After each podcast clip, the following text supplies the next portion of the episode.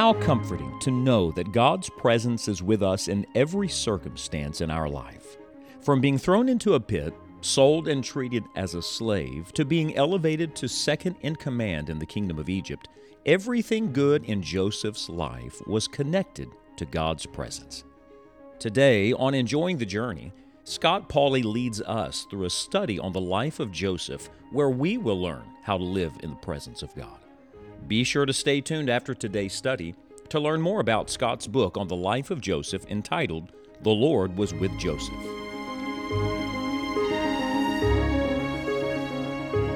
All of us are selfish people because that is the essence of sin. It is the self life and self centered thinking.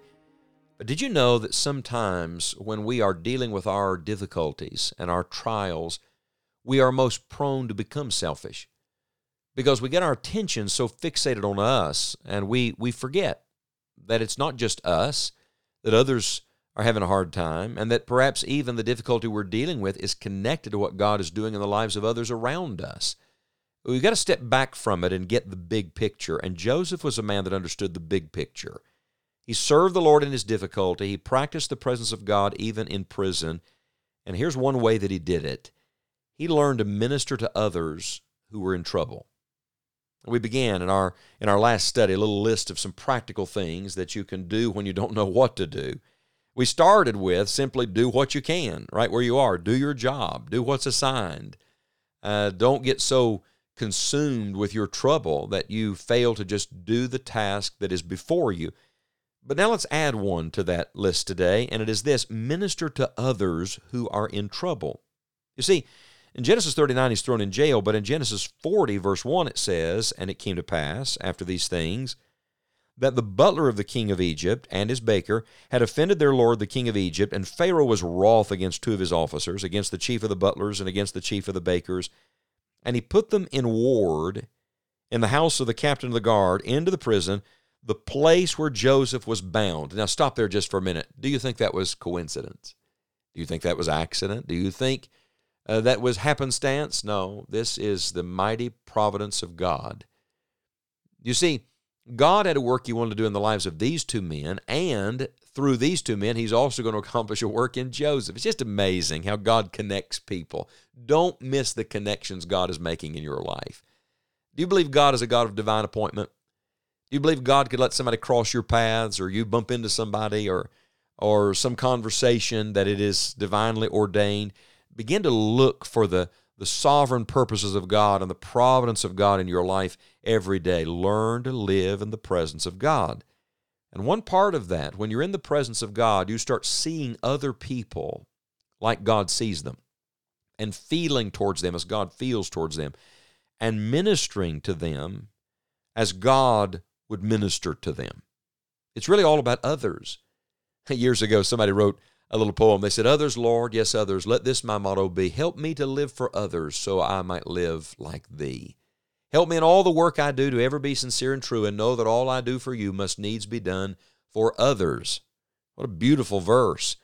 And then some facetious person came back and rewrote it and said this Others, Lord, yes, others, let this their motto be let others live for others so all may live for me. Now that's how most of us live, isn't it?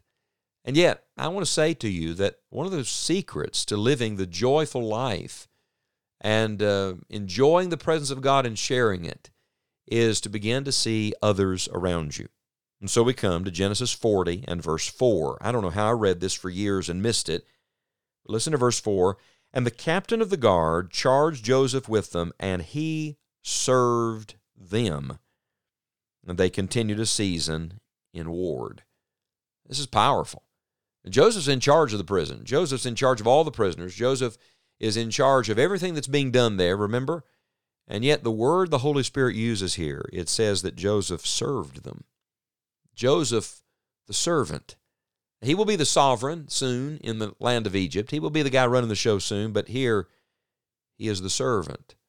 And I also love this expression they continue to season in ward. You never know how long the season's going to be that you are where you are. You, you never know how long the season will be that you'll have those people to minister to.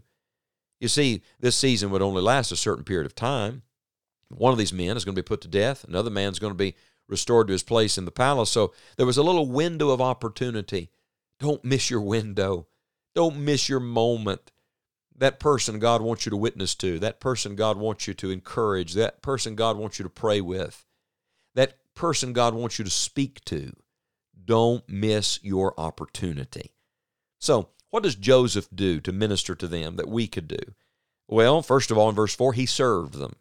Ask every day, Lord, show me how I can serve you by serving somebody else.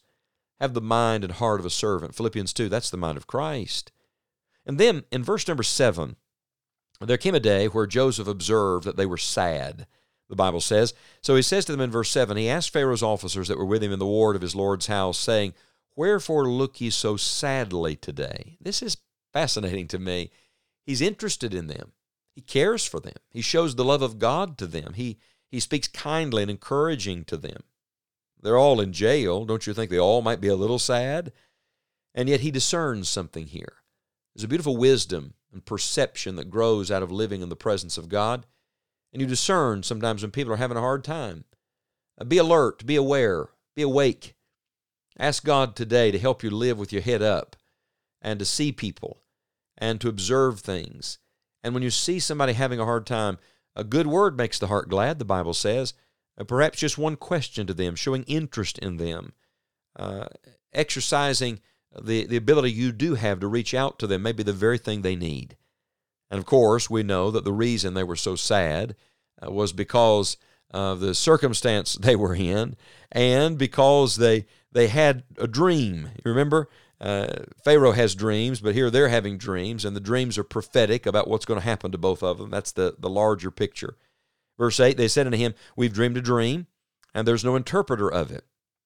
And Joseph said unto them, Don't miss this, do not interpretations belong to God? Tell me them, I pray you.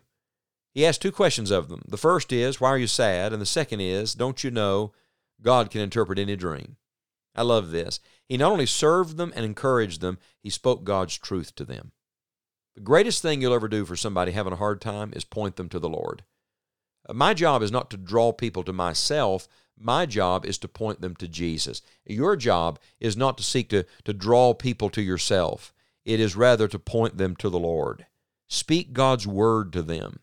There is a comfort in God's word, the patience and comfort of the scriptures. Share God's truth with them. Share what you know about God with them. Share the presence of God with them. I would point out a couple things to you. One is this the people you minister to may, may not always remember you. In fact, do you remember? Uh, these men forgot him. The one who's restored to his place in the palace forgets him for a, a long season. But watch this. Though they may not always remember, God always does. God knows where you are. God sees you. God hears you. God understands you. And yes, praise God, God remembers you. Could it be that the turning point in your prison, in your circumstance, may not be your prayers for yourself, but rather your prayers for others? Do you remember the Bible says in the book of Job that God turned the captivity of Job when he prayed for his friends, others? William Booth, the founder of the Salvation Army, one year could not make it to the annual gathering at Christmas time because of health. And the people were so sad that he could not be there to speak to them and address them as he did every year. But he sent a telegram. And a messenger came to the pulpit and said, uh, General Booth has sent a message, and the people sat in rapt attention and breathless expectation, waiting on the message. And it was one word. It was simply the word others. May God help us all today to live in the presence of God, and as we do, to see others around us and seek to minister to the needs of others.